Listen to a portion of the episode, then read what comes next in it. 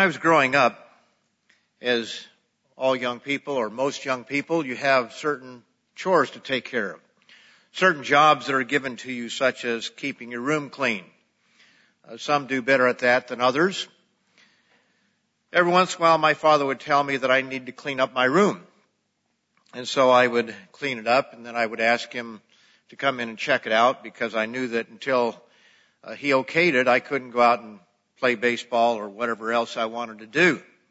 So he would check it, and sometimes he'd say, well, I need to work a little harder. Other times he'd let me go. The same was for cleaning up the uh, the garage or whatever might uh, be available that needed to be done, mowing the lawn and that sort of thing. And I was very used to doing the job and asking my father, is it okay? And one day he shocked me. And it's a lesson I've never forgotten. I asked him to uh, check it to see if it was okay, and he asked me a question. It was, I think, in my room. He said, is it clean? And I wasn't really ready for that, because, you see, I was used to doing about as much as I thought that needed to be done so that I could get away with, uh, go on and, and play baseball. But when he asked the question, is it clean, that was a bit of a, a shocker, because now it put that on my shoulders instead of putting on his shoulders to decide. It was put on my shoulders. And I immediately felt a little bit of guilt, because I knew that it could be a little bit better. Although I thought it was probably enough to pass inspection, nevertheless, I realized that it could be better. Today we're going to explore the difference between the questions, is it okay? And how can I truly please God? Because, you see, the question, is it okay, comes up many, many times. Those of us who are in the ministry have heard it hundreds of times.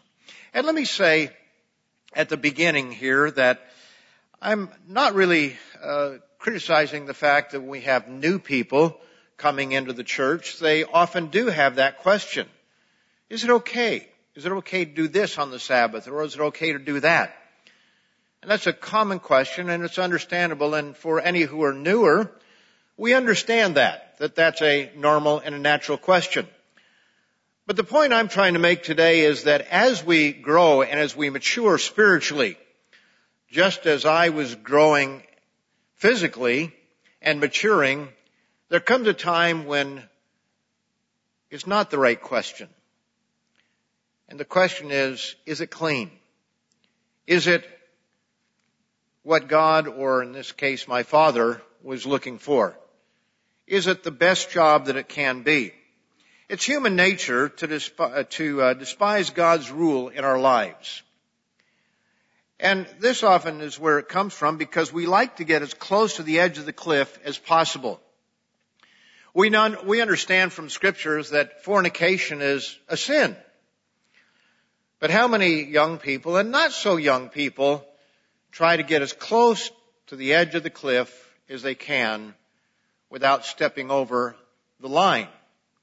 Of course, it depends on where one draws the line, too, because people draw the line very differently. But the point is that we try to get as close to the, the edge of the cliff as possible, hoping that we won't step over, or in some cases, perhaps privately hoping that we will step over the line and repent later. Here's where that approach ends up, the approach of, is it okay? Let's turn to Matthew, the twenty-third chapter, Matthew twenty-three. And as soon as I say Matthew twenty-three, I think that everybody knows, or most of you know, what the subject of the chapter is. But let's notice verse sixteen.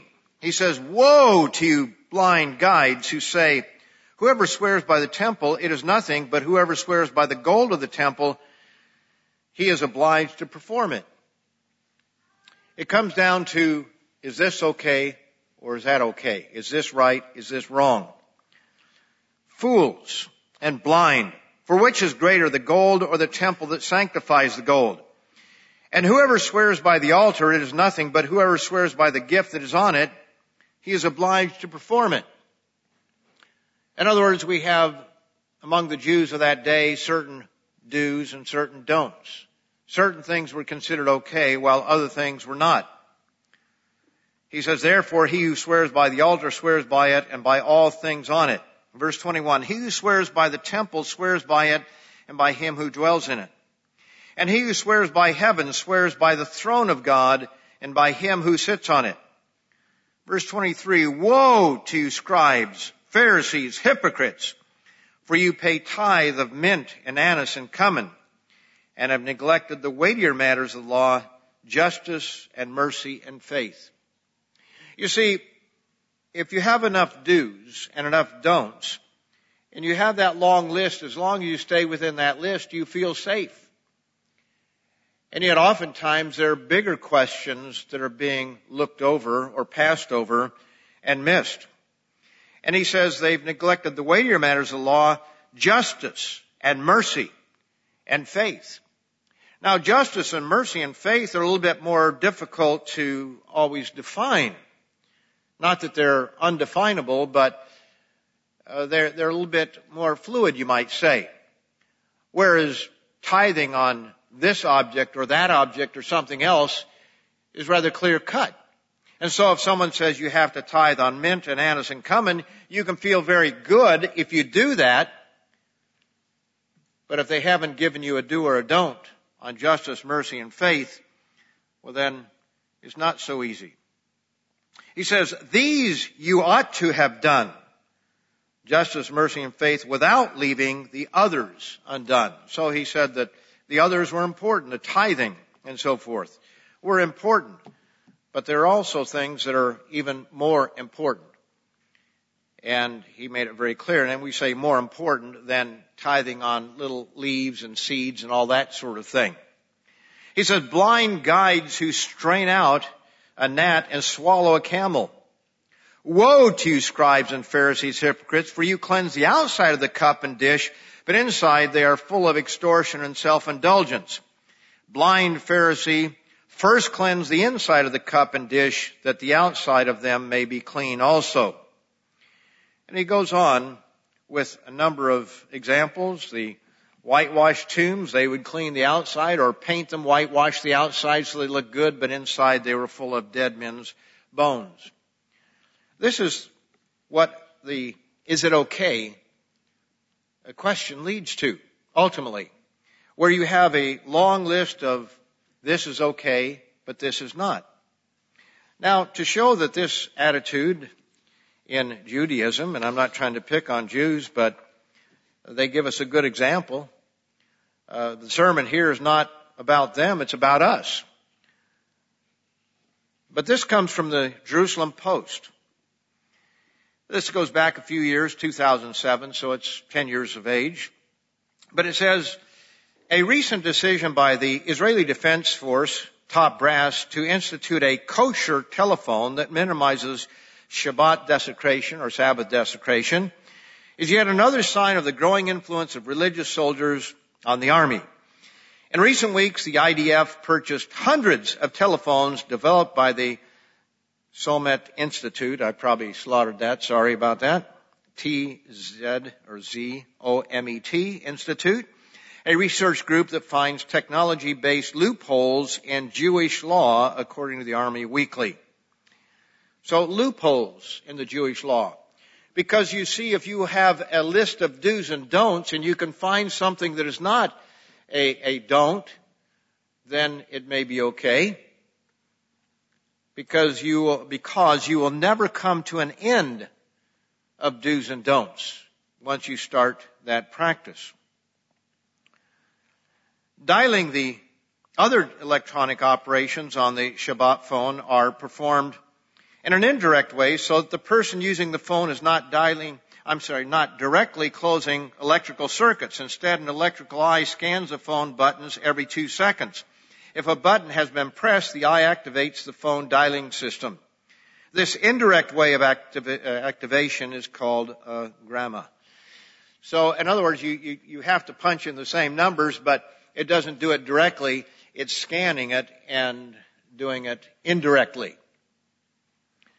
So you have this situation, I've used this example before, where Abi calls up uh, Mordecai and says, you want to lob a few uh, one hundred fifty, uh, fifty-five, uh, whatever, millimeter, well not millimeter, but uh, whatever it is, uh, cannon shots over there, artillery pieces on these people that are coming across the border. Now that produces a pretty good sized fire, but a little tiny circuit on a telephone would be Sabbath desecration. What Christ said about the Jews of that day is still the same. And yet we have people who try to become Messianic Jews and get into all the, the falderall that Christ condemned. Another gadget that is now widely used in the I D F, Israeli Defense Force, is a self-erasing pen. Writing is one of hundreds of activities prohibited on Shabbat. However, writing in ink that does not remain legible is a less severe transgression that is permitted when necessary, even if there is no danger to life. So all of you people who are taking notes now with pens that do not erase after a certain period of time, you would be desecrating the, the Sabbath, because this is a don't among certain Orthodox Jews.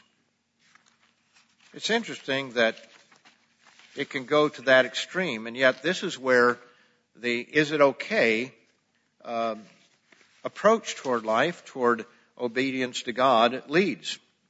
We must learn to ask the correct question or questions. And First John three, First John three,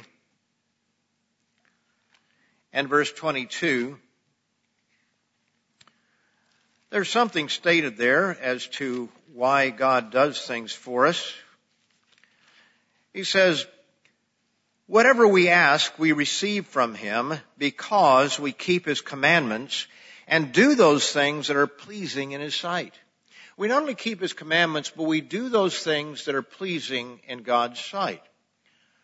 Sometimes we wonder, well, exactly what is it that is pleasing in God's sight? And we might think of David, who was a man after God's own heart, so I've got to write a lot of psalms or hymns. Thankfully, uh, that's not a requirement for us, because some of us would not have the ability to write uh, very good psalms or hymns. Uh, some might do so. But when it says, do those things that are pleasing in his sight, God does spell out certain things for us. He gives us the Ten Commandments. He also gives us certain statutes and judgments based on those Ten Commandments, so that we have an idea of how we are to conduct our lives.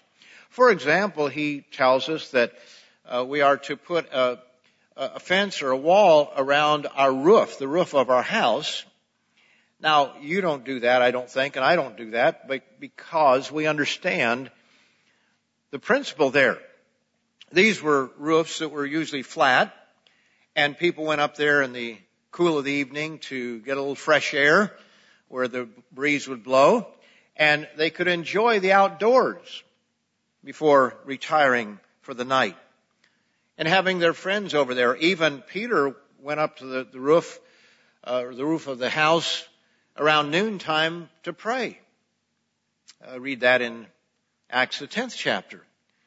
So people were up on the roofs of their homes, and it does make sense that you want to have a barrier so that somebody isn't talking, not paying attention, and backing up and falls over the edge. In other words, this is showing love toward your neighbor. It's a safety rule. If you dig a pit, you are to put a barrier around it. So it's a way of showing us love toward our neighbor, that we don't dig a pit and let somebody fall into it at night who's unaware that you dug it during that day. There are rules that God shows us as examples. But God doesn't spell out every form of, cont- of uh, conduct that we can have in this life. And when you think about it, we can see the wisdom of God, because he wants to know, what are you going to do in a particular situation? Are you going to learn from the principles I've given you, and then apply those principles to various decisions that come up on a daily basis? Or are you going to look for how little can I get away with? How little can I clean my room so I can go out and play baseball? What is it that God wants of us? So God allows us to make these decisions. And obviously, when we make the right decisions on a variety of subjects, then we are pleasing God because we are learning from His Word. We are uh, taking the principles. We are applying them in our lives. And this is one way that we do those things that are pleasing in His sight, not just keeping His commandments, but making wise judgments according to His commandments.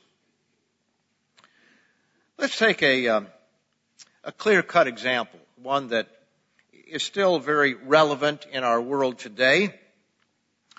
Uh, the question has come up a few times by mostly teenagers. I think they know the answer to this now.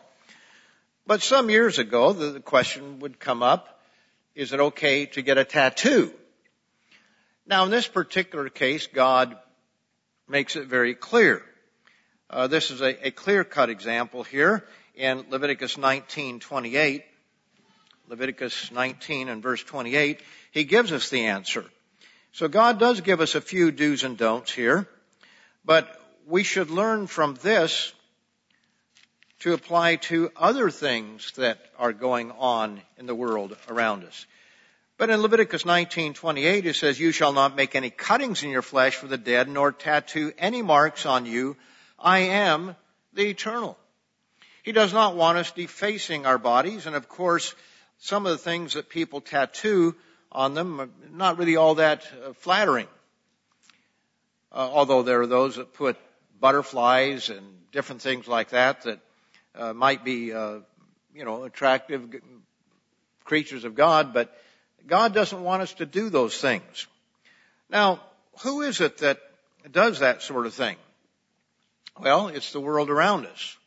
And oftentimes it's uh, cultures or societies that uh, are, are not necessarily in the, the, the upper classes. Uh, in our society, when I grew up, the ones who got tattoos were sailors who had too much to drink when they were in port. Uh, that's who had tattoos. Most sober-minded people didn't do it. Today, celebrities, athletes especially, and everybody's doing it. So if everybody's doing it, then why wouldn't we want to do it? Well, God tells us not to do it. But there are many different Uh, examples that uh, of, of culture and society that are always at war with the values of God. Let's take an example that is not so clear-cut. Uh, frankly, an example that for the most part is kind of past. It's a fad that is, I think it's mostly passing. It's not entirely past us, but uh, it, it's still there. And that is, is it okay for a man to wear a necklace or get an earring? Uh, earrings were the big thing of a few years ago. So let's look at the Scriptures, and let's see what the Scriptures tell us. In Exodus, the thirty-second chapter, Exodus thirty-two, and verses two and three, it says, uh, well, let me start with verse one. "Now, when the people saw that Moses delayed coming down from the mountain," so this was when Moses was up in the mountain, "then Aaron said to them," verse two, "break off the golden earrings which are in the ears of your wives, your sons, and your daughters, and bring them to me." So here the sons as well as the daughters were wearing ear- earrings. They'd come out of Egypt at this time. So the people broke off the golden earrings which were in their ears, and they brought them to Aaron. Now let's take a look at another scripture, the thirty-fifth chapter and verse twenty-two. They obviously hadn't taken off all the earrings uh, for the golden calf to build it. But in Exodus thirty-five and verse twenty-two, it says, "Every man with whom was found blue, purple, and scarlet thread, these were offerings for the tabernacle. Uh, fine linen and goat's hair, red, uh, red skins of rams and badger skins brought them. Everyone offered an offering of silver or bronze, brought the Lord's offering. And everyone with whom it was found acacia wood for any work of this of the uh, service brought it. Uh, back in verse twenty-two, I guess I started verse twenty-three. I should have gone verse twenty-two. It says, they came, both men and women, as many as had a willing heart, and brought earrings and nose rings, rings and necklaces, all jewelry of gold. That is, every man who made an offering of gold to the Eternal. So it does seem to indicate that uh, men uh, still had earrings at this point. Remember, they'd come out of Egypt. But let's look at a couple other scriptures. Let's go over to the book of Judges. Judges, the eighth chapter.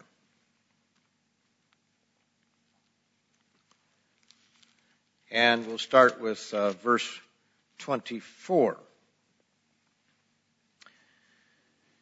Then Gideon said, said to them, I would like to make a request of you that each of you would give me the earrings from his plunder.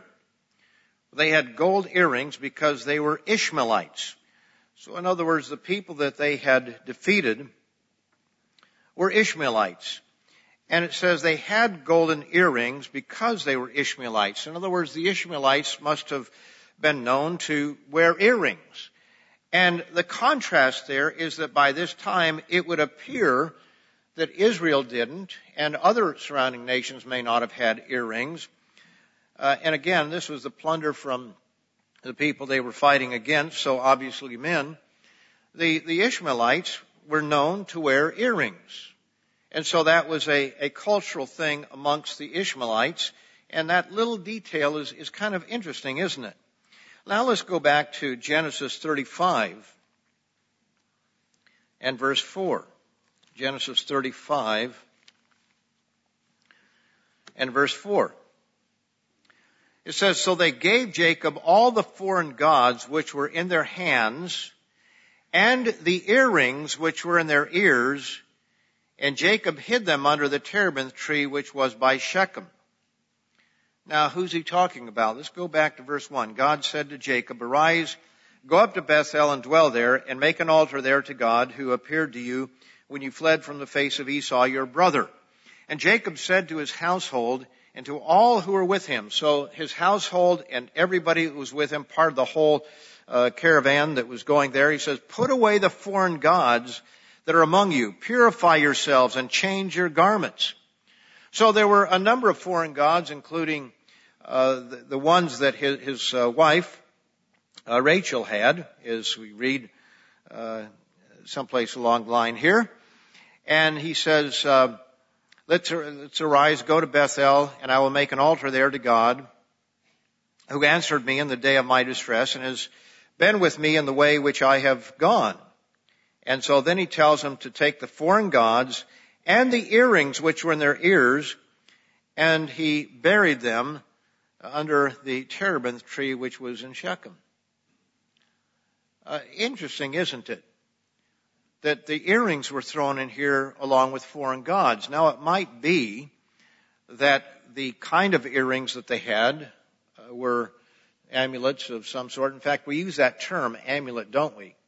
Uh, in, in bracelets and necklaces and so forth, uh, which really goes back to uh, various figures of, of gods and so forth. Um, and they were to bury, or he buried them. There was something wrong with the earrings that they were wearing at that time. So there's some ambiguity in Scripture on the subject, but it would be difficult to condemn the wearing of earrings on either men or women from the Scriptures, because we see that the Israelites wore them and so forth. Uh, we we find it difficult by the Scriptures just directly to uh, to condemn them. So some of you may be thinking, is he saying it's okay to wear earrings for men? Or you might be thinking, is he saying it's not okay for men to wear earrings? The wrong question. It's the wrong question. Because this question just engenders more questions. I'd like to read something here and maybe give a little bit of background on this. Back in worldwide days, I actually said over here in Greenville, South Carolina, where I was pastoring, and up in Asheville, that I believed the day would come when men wearing earrings would not be an issue in the church. Because from the scriptures, it's a little bit difficult to condemn earrings on men outright. And one of the odd things, and I may have told you this before sometime in the past, but one of the odd things, and we have new people who have not heard this, that when I decided where to go, when the worldwide church went into apostasy, and I, I talked with a, a particular individual about uh, what Doctor Meredith thought about something, one of the questions I asked is, what does he think about men wearing earrings? Now that seems like a rather mundane, odd question to ask somebody when the church has gone into total apostasy and you're trying to figure out where to go. But what I was trying to figure out is whether Doctor Meredith would make a judgment on that based on his personal feelings or based on the scriptures and what the scriptures would say. And we discussed that on several occasions in the Council of Elders. And oddly, uh, there was, there was some disagreement there, and I was on a very different side in that particular situation. And part of the reason I was was because I began to understand that the issue was not earrings. That is what seems to be the issue, but that's not the issue at all. One of the books that uh, certainly influenced me, and it certainly influenced Doctor Meredith as well, in fact, this was this is his copy of it, The Marketing of Evil by uh, David Capellian. And when I read that uh, quite a few years ago, I think when it first came out, it helped me to begin to see a little different side of things and to get a bigger picture.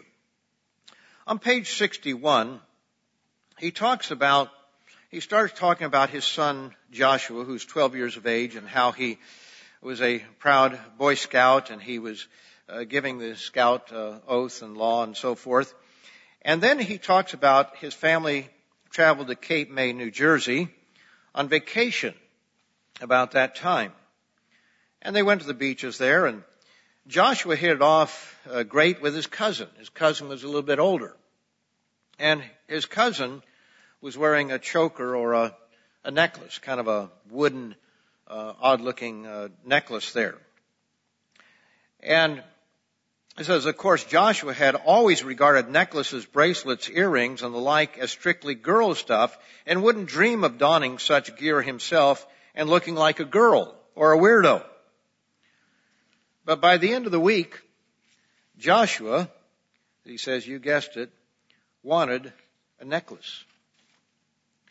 And so uh, Mister Capellian took his son out.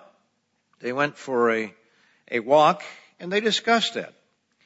And he said here that uh, something he had for, formerly despised, wearing a necklace, but he was also noticeably hostile toward me for some strange reason, even though he admitted I had done nothing to offend him.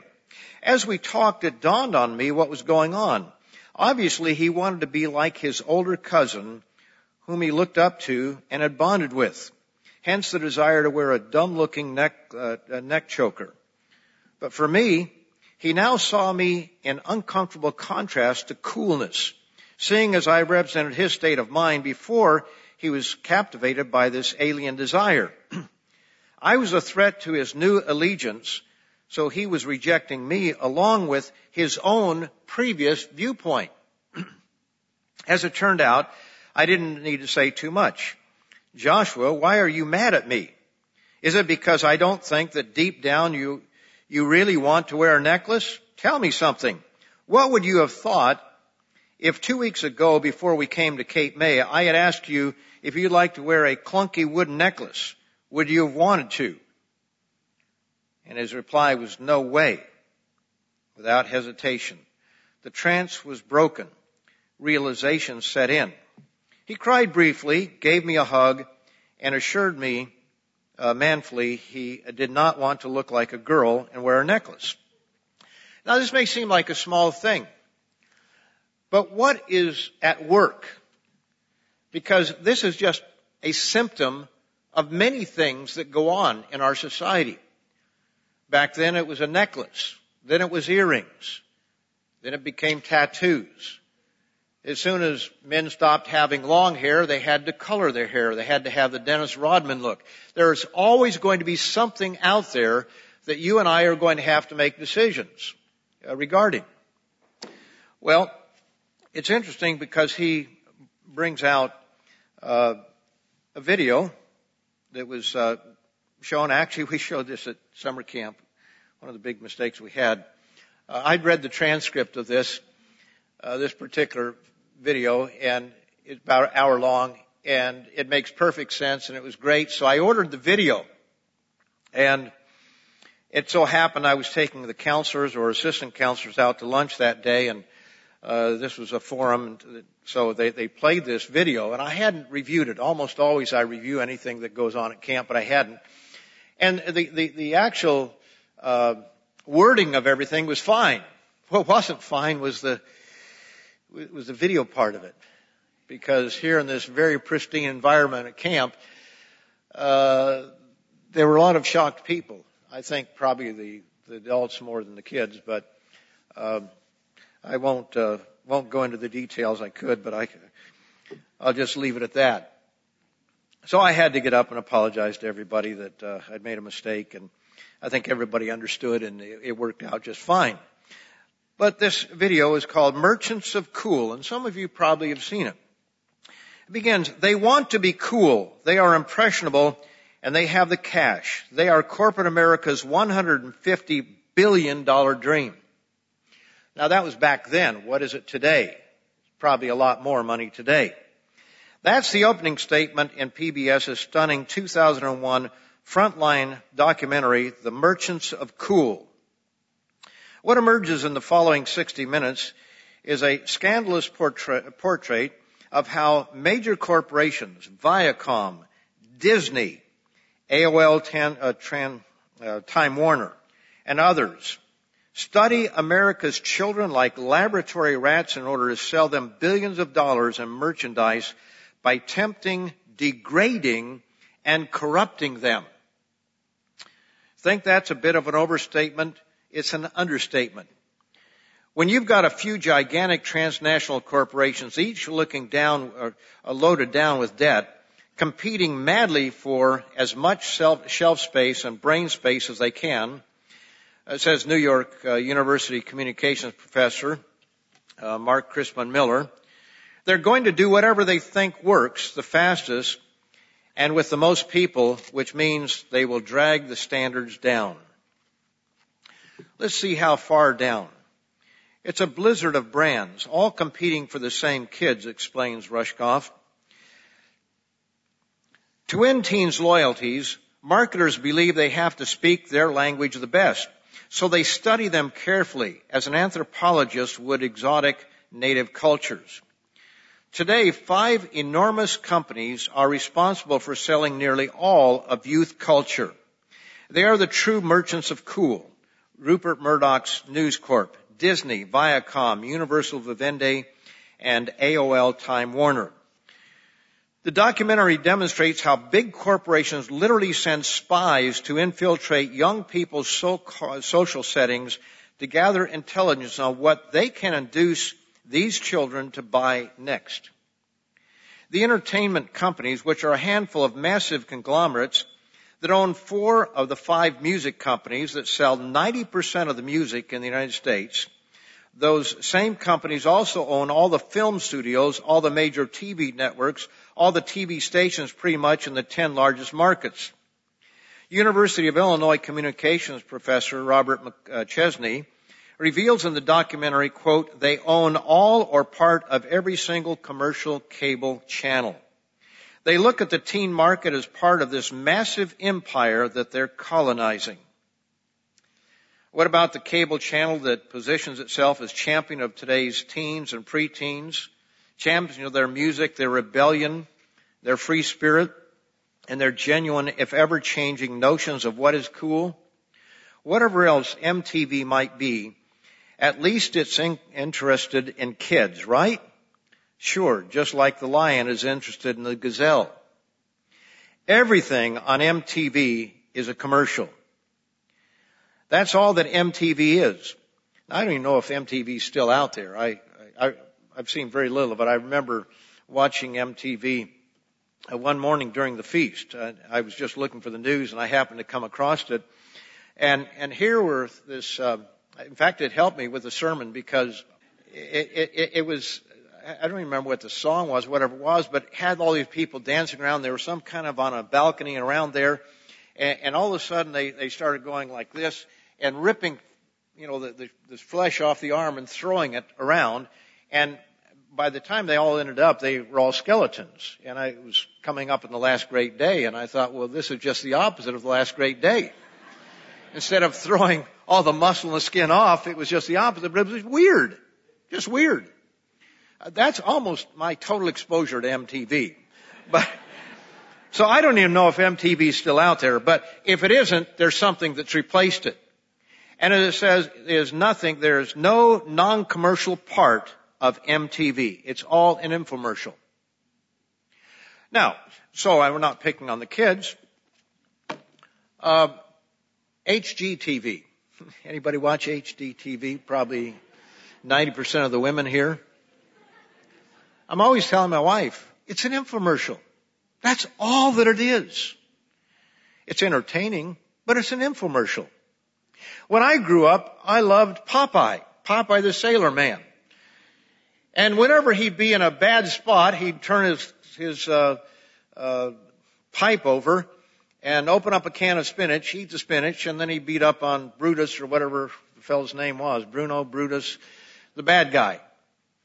And it always was the spinach that gave him the strength. I didn't know it growing up. That was an infomercial for spinach. Now, I like spinach. Canned spinach is another matter. Uh, but that's what it was. And all of this is used. The same thing with all the kids' cartoons. People ask, is it okay? There's that question. For kids to watch cartoons on Saturday morning television. And my response usually is that, don't they get enough television to start with? And do you really want to fill their minds with an infomercial? Because that is what they're going to, to uh, receive there. Of course, now they probably don't watch television. It's going to be, well, maybe Netflix or Netflix or something else. But th- that question always comes up. Is it okay? Is it okay? And if the minister says it's okay, it must be okay. But sometimes it may not be okay. Is God pleased with us being manipulated by the world? And that's the point that I'm trying to make here. It's a manipulation. And what I came to see was that it was not earrings per se on guys. That was not the issue. The issue was that there are five major multinational corporations and plenty of others out there, smaller players, that are all competing for youth culture, and they're going to do whatever causes shock. Because there's a certain nature in young people, and I think that there's part of this is natural because God doesn't want us to stay with our parents forever. He wants us to be able to step out and be independent beings, of course. But there, Satan has used that to turn kids against their parents, as Mister Capellian was describing about the choker that his son wanted. And it's a way of dividing families. And after you get through the one issue, the, the choker, then it's going to be the earrings. And if it's not that, it's going to be purple and orange hair, uh, or it's going to be tattoos, or it's going to be cuttings in the flesh. It's going to be something out there that is there to shock parents and to separate families. And I realized that, uh, well, some things might, quote, be okay, according to Scriptures. Is it really what we want to do? At the summer camp, we always had to be aware of this. And every once in a while, somebody would come to, to camp, not very often, with, uh, you know, different facial piercing or whatever it might be. And sometimes we had people come to church that way. And when I see it, I would usually talk to the person and say, I can't prove to you from the Bible that this is what we shouldn't do. Well, I said I couldn't prove. I, I could from principles. I can't find a scripture that says this is okay or this is, isn't okay. I can find some scriptures that I think give certain principles that we should be able to make a wise decision on this. But I would say, as an adult, I would really appreciate if you wouldn't do this, cause it sends a message to our young people, and they're going to take it one step further. And we really don't want to get this started in the church. There's some things we just don't want to get started. Uh, every once in a while we have people that do things that we don't particularly approve of, but nevertheless, uh, you know, young people and so forth. And we're not here to, uh, to measure everybody's behavior and have a yardstick religion. We don't want to do that. But when it comes to people who might be influential to others, we sometimes talk to them and say, you could really help us if you would do things differently. Let's look at some scriptures here. Deuteronomy twelve and verse two. Deuteronomy twelve.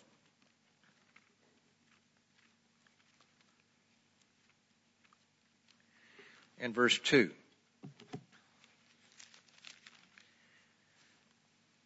I'll start with verse one. These are the statutes and judgments which you shall be careful to observe in the land which the Eternal God of your fathers is giving you to possess all the days that you live on the earth. He said of those people, the people of that land who had corrupted themselves unbelievably, he says, you shall utterly destroy all the places where the nations which you shall possess serve their gods, on the high mountains and on the hills and under every green tree. And you shall destroy their altars, break their sacred pillars, burn their wooden images with fire. You shall cut down the carved images of their gods and destroy their names from that place. You shall not worship the Eternal your God with such things. You shall seek the place where the Eternal your God chooses. Now, what he's describing here are specifically the gods, but what are the gods of this world? The, the merchants of Cool, the desire to have the mind on the self. At our summer camp, we used to talk about that. We wanted everybody to dress a certain way. Instead of putting their hats on sideways, we wanted them forward so we knew where they were going, coming, or going sideways. We wanted to know which direction they were going. But for young people, they want to wear a hat just about any way except the way that it was intended to be worn. A baseball cap was to keep the sun out of your eyes. But it's cool, isn't it, when you put it on backward? Or you put it on sideways, unless it's blue or red and you're the wrong part of town, that can get you killed. But it's what's cool. Now, when you're trying to be cooler than the other fella, who are you thinking about? You're thinking about the self. And so we wanted our young people to think about others, to be concerned about the welfare of others instead of everybody trying to out-cool one another. Because then everybody loses. He spoke of the gods there, but is there not a principle of what are the gods of this age? The gods of rebellion, the gods of self, uh, aggrandizement, of trying to outdo the next fellow, competing with cool. Notice the fourteenth chapter of Deuteronomy. Deuteronomy fourteen, verse one again. You are the children of the Eternal your God. You shall not cut yourselves nor shave the front of your head for the dead. These are habits that the nations had. For you are a holy people to the Eternal your God. You are to be separate. You are to be clean. You are to be pure. You are to be separate from the people of the land. You are a holy people to the Lord your God, and the Eternal has chosen you to be a people for himself, a special treasure above all the peoples who are in the face of the earth. And then he goes into the laws of clean and unclean meats and what they were not to eat. They were not to be like the nations around them. Over in First Samuel, First Samuel, the eighth chapter, that should be enough to tell you what that's about, but just saying where it is, First Samuel eight.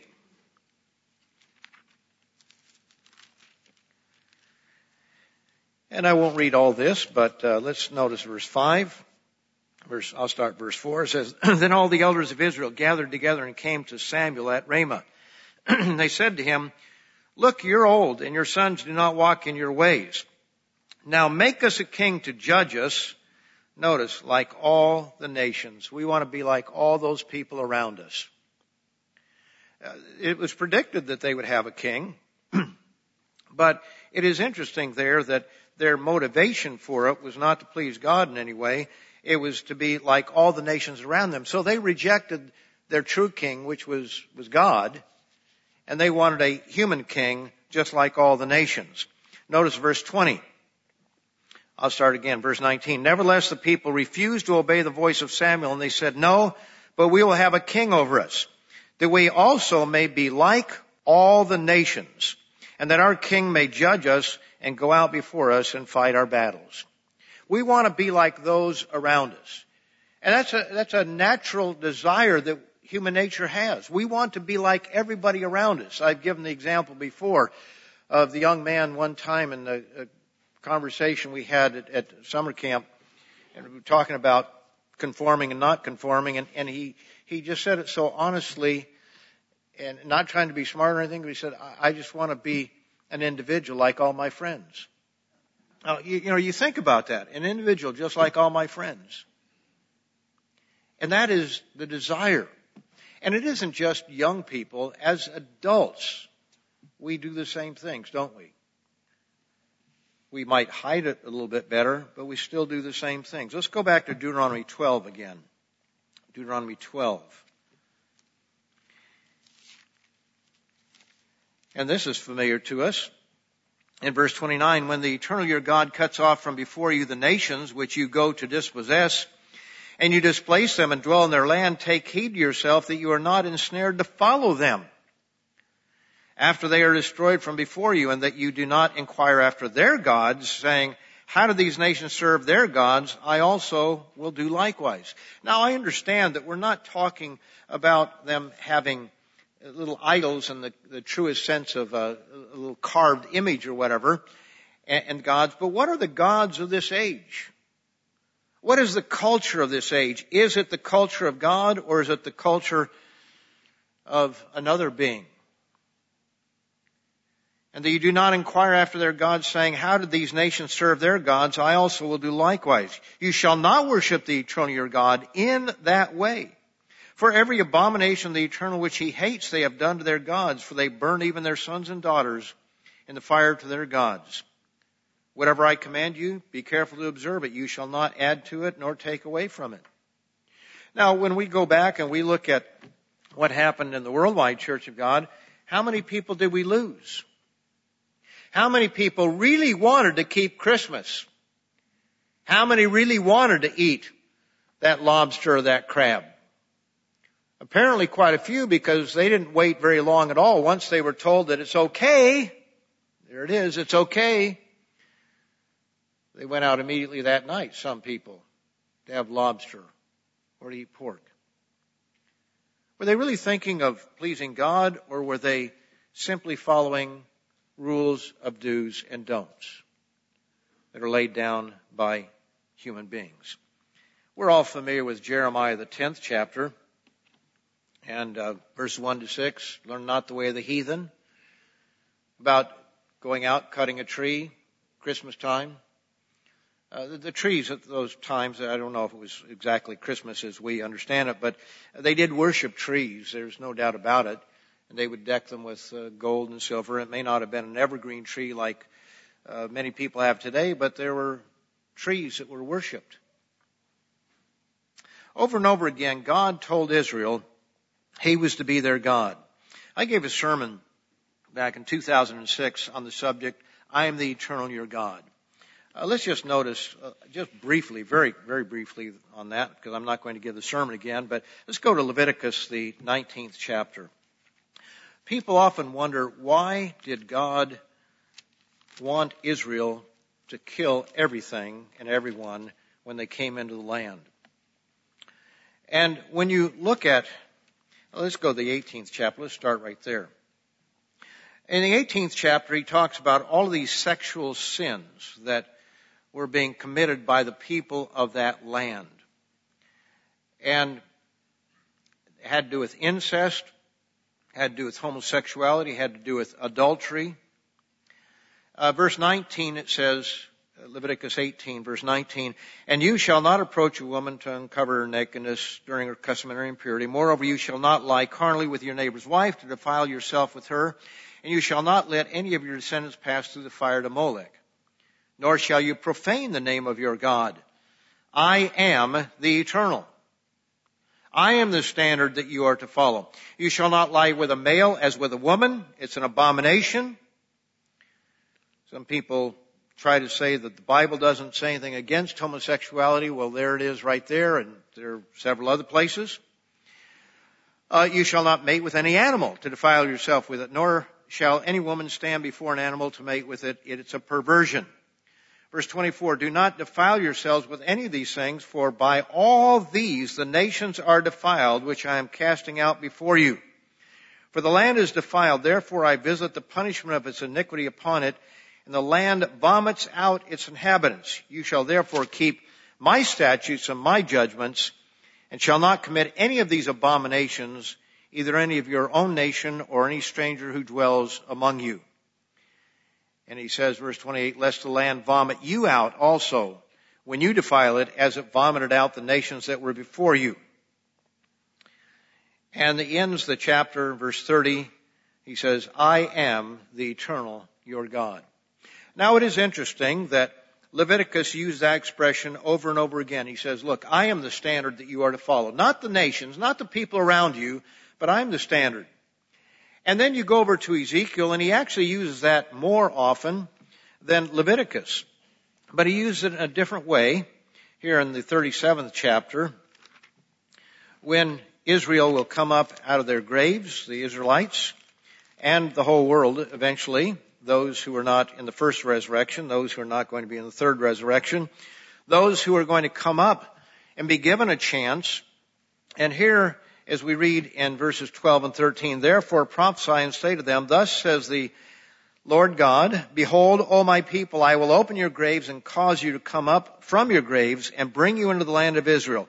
Then you shall know that I am the Eternal, when I have opened your graves, O my people, and brought you up from your graves." And so Ezekiel concentrates on the fact that you didn't learn the lesson before, but when I do all these things, bring all these punishments upon you, and in this particular case it's a blessing, giving you a chance, then you're going to know that I am the Eternal. Then you're going to know who I am. But man hasn't known God up to this point. Over and over again, God told Israel he was to be their God. If you'd like to view that sermon, you can go back. It's still online. I am the Eternal, your God. You can search for it on the uh, Living Church, uh, uh, Living Church of God website. The bottom line, though, is that we are to follow God, not this world. And yet there's something within us that we like to follow the world. I remember a young lady, this goes back forty-five plus years, and she came up to me, it was down in Lake Charles, Louisiana area, and she asked me, Uh, is it okay if I play in the band on Friday night?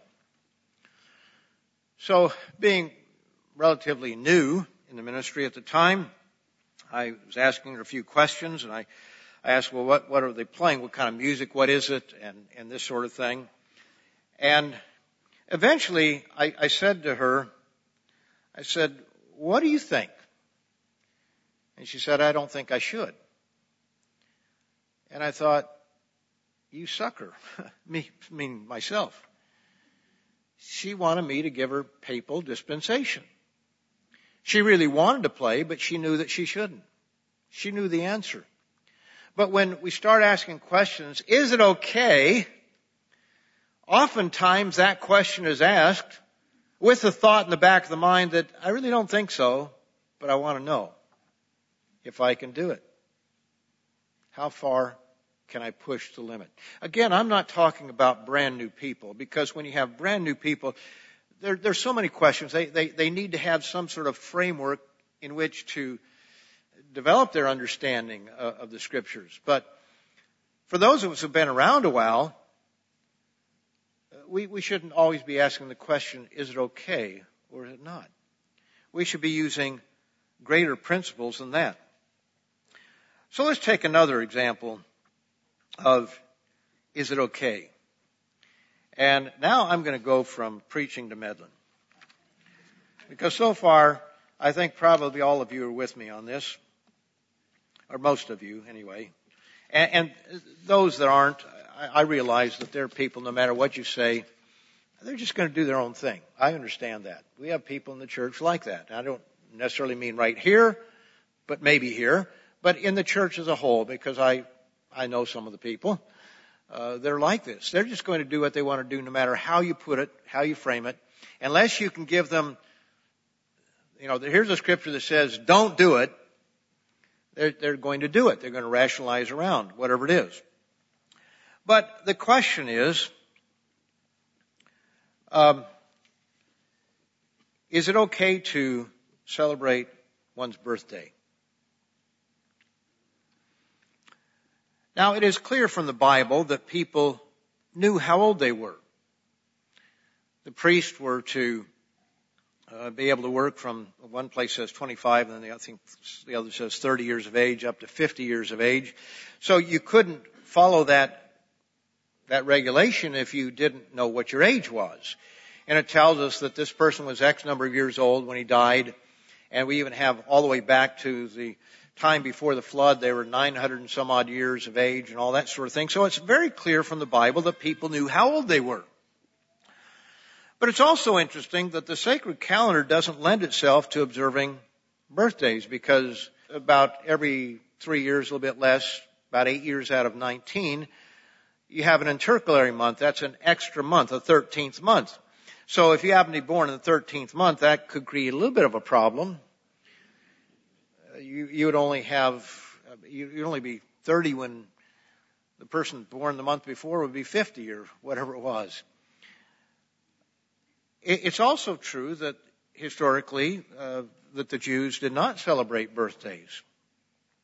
In the Bible itself, the only birthday celebrations that we find are that of heathen rulers, Pharaoh and Herod.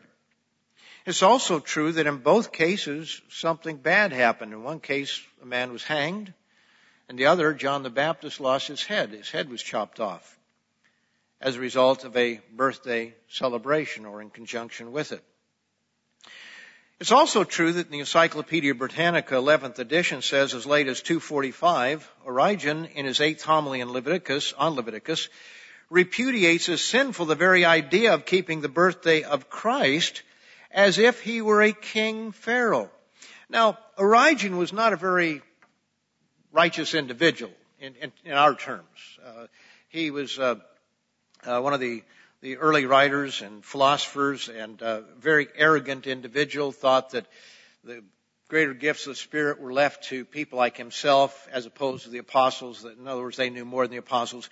So Origen was not one who was on our side as such. But even Origen says that as late as two forty-five, that the church, and, and again, this wasn't even the true church. This was the church in general. The true church and the false church didn't celebrate the birth of Christ. Now, if anybody's birthday should be celebrated, you would think it would be Christ. So the question is, is there a difference between taking note of and celebrating one's birth? Taking note of it as opposed to throwing a party. Now, what am I saying? Is it okay to celebrate birthdays? Or is it wrong to celebrate birthdays? Wrong questions. Wrong questions. We should be asking, how can I please God? What is the mind of God on this question? When I search the scriptures, what is the mind of God on this? What is the purpose of birthday celebrations? What are the fruits of birthday celebrations? Who is it that is introducing and that tends to have birthday celebrations as a big deal?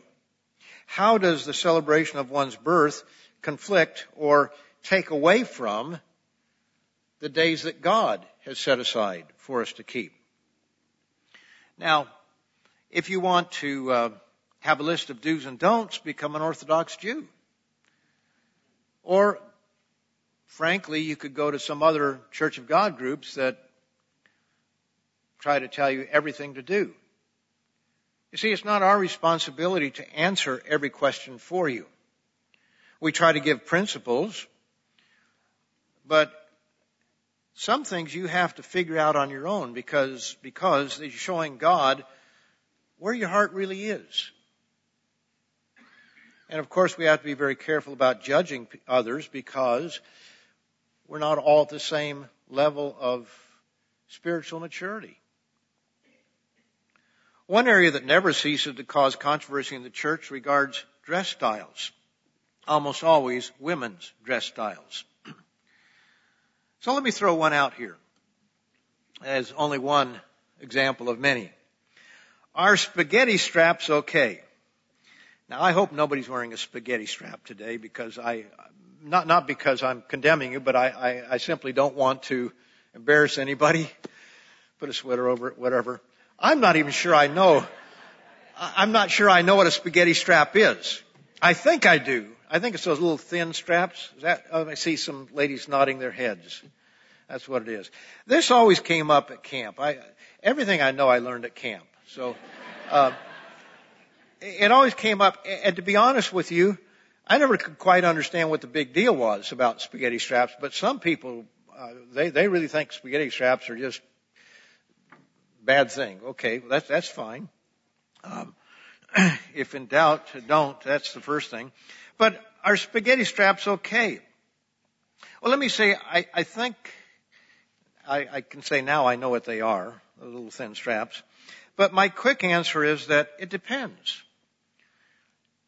If a seven-year-old is wearing spaghetti straps, I probably wouldn't think that there's any problem with it. I also know that women have different levels of development. They're endowed differently. And again, I'm not really sure what the, the issue is with spaghetti straps, but I'm, I'm certainly not advocating for them. I'm just not sure that I understand the issue there. Uh, there are other things that I do understand pretty clearly that are issues when it comes to women's dress, but that doesn't happen to be one of them. Uh, What we do know is what First Timothy two says. First Timothy two. And, of course, this is a bit problematic. Uh, somebody will take that out of context. The scriptures are problematic. Uh, we'll start verse eight. First Timothy two, verse eight. I desire, therefore, that men pray everywhere, lifting up holy hands without wrath and doubting, and like manner also that the women adorn themselves in modest apparel, with propriety and moderation, not with braided hair or gold or pearls or costly clothing. Now, the problem with this is that when we speak of modest apparel, that can be in the eye of the beholder. And there's some women who dress very provocatively, but they think that they're being very modest. And there are different cultures around this world. I would say that if you live in a very hot, humid culture, you probably would dress a little bit lighter than if you lived in Regina during uh, February. You would not be wearing anything very provocative. I, I'm not even sure how you could uh, when it's forty below wind chills. But uh, even there in the warmer climates, not everybody dresses the same. If you live in Riyadh or Doha, in Qatar, or some of those places, they have very different ideas of what modest is compared to, say, Jamaica.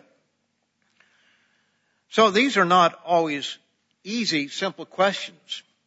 Sometimes we in the ministry or our wives may talk to somebody because uh, somebody's gone over the line. And, for example, of others, we might ask that they would help us in that way to set the example for others. Uh, nevertheless, the principle is modest apparel. Now, if you want to have a list of do's and don'ts, where do you start and where do you stop when it comes to dress codes? I guess the simplest is fall in line with the burqa. That way you have a pretty good idea. But even they don't agree, because some of them you can see, you know, they, they cover up from here, and others all you see are the eyes. So depending on which branch of Islam, even they don't agree. Their do's and don'ts are slightly different than others. So the point is that we must learn as members of God's church to be able to make righteous judgments, make righteous decisions on these things without somebody telling us, yes, this is okay, that's not okay. That does not mean that as older women we shouldn't teach younger women uh, certain things of modesty. We had one of our older ladies that went to Some, several of the dorms and, and talked to the girls, because they were coming to services with what would amount to uh, evening wear as opposed to Sabbath wear.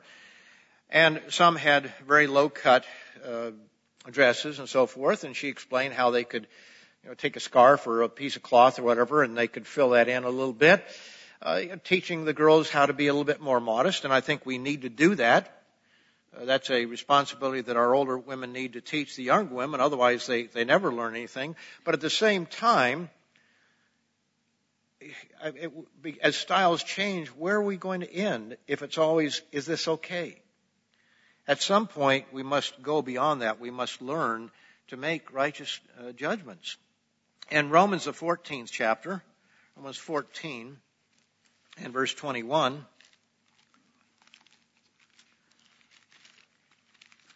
here's a principle that we ought to live by. It doesn't have to do with dress codes, but it does. Paul says, "It is good neither to eat meat nor drink wine nor do anything by which your brother stumbles or is offended or is made weak." Now, there are some things that cause people to stumble. There are some things that, I, I guess spaghetti straps are one. Again, I'm, I'm not sure I get it, but there are a lot of people that do. It is offensive to a lot of people. So we have to ask the question, is this really what I should be, should be wearing? Uh, and I think, again, it depends a lot on age and other circumstances. But the point is that Paul is saying, look, I need to think not just what I want to do, but I need to consider those around me. I'm a part of a, a culture here. And we are to be a, a holy culture. And we need to think about the well-being of the other person. There are several scriptures we could turn to on that very uh, very subject. Let's look at First Corinthians ten. First Corinthians ten and verse thirty-two.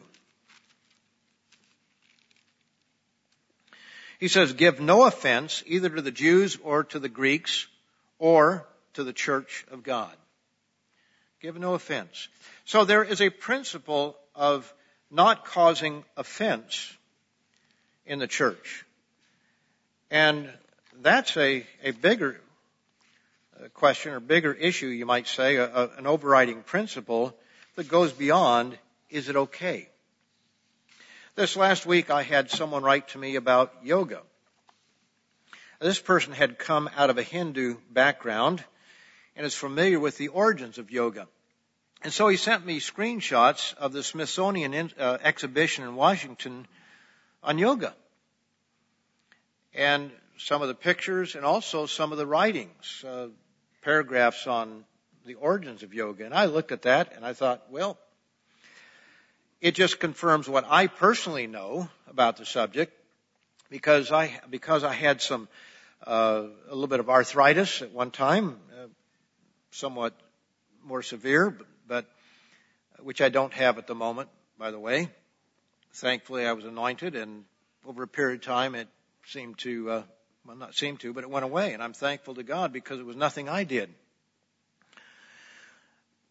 But somebody told me that taking class in yoga would be helpful because it was good for stretching.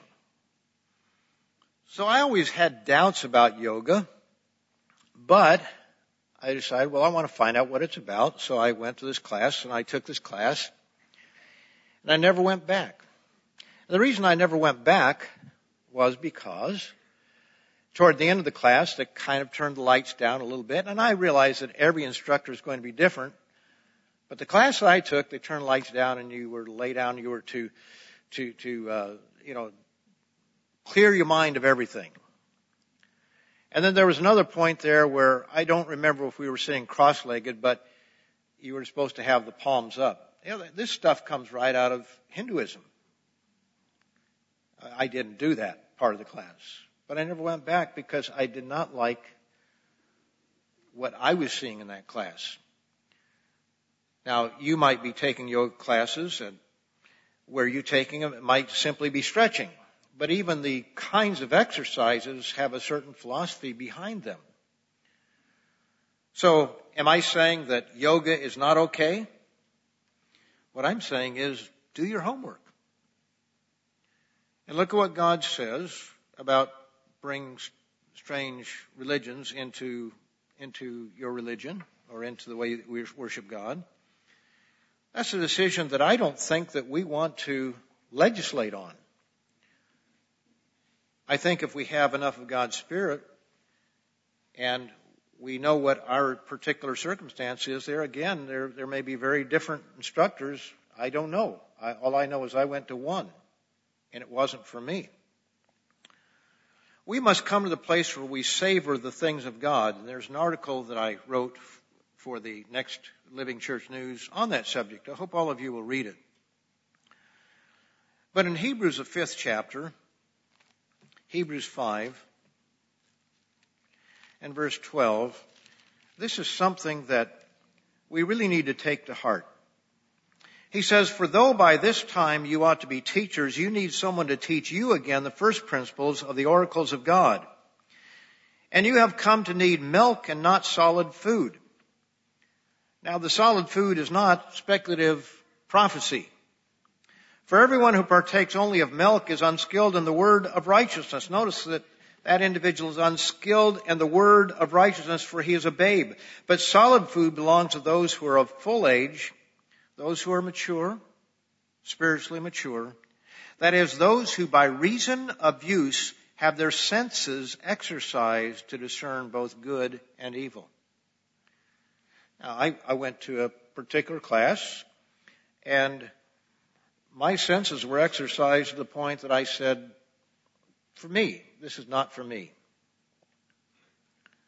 It, it did not make sense. And again, I only, only went to one class, and maybe somebody else's class is totally different. But when I looked at it from the principles of God and where this stuff was coming from that was being presented, you know, the palms up, that's, that's about where I really realized that this is, this is not, um, what I want to be a part of. By reason of use, have their senses exercised to discern both good and evil. And sometimes we make decisions, and it's only when we're there that we realize that this is not a good decision. Or we realize that it is a good decision. In First John three, First John three, and verse twenty-two, the question is not, is it okay? The question is, what pleases God? He says, "Whatever we ask, we receive from him because we keep his commandments and do those things that are pleasing in his sight." So as I said, is it okay is the wrong question. Instead, we ought to ask, how can I please God? Asking the wrong question is easy, because it puts the emphasis on the other person making the decision for you. But asking and answering the right question or right questions is sometimes a bit more difficult, because it may mean not doing something that you want to do, and because it sometimes is not so easy to know. We might have to do a little digging ourselves to figure it out. But asking the right question or questions leads to true righteousness.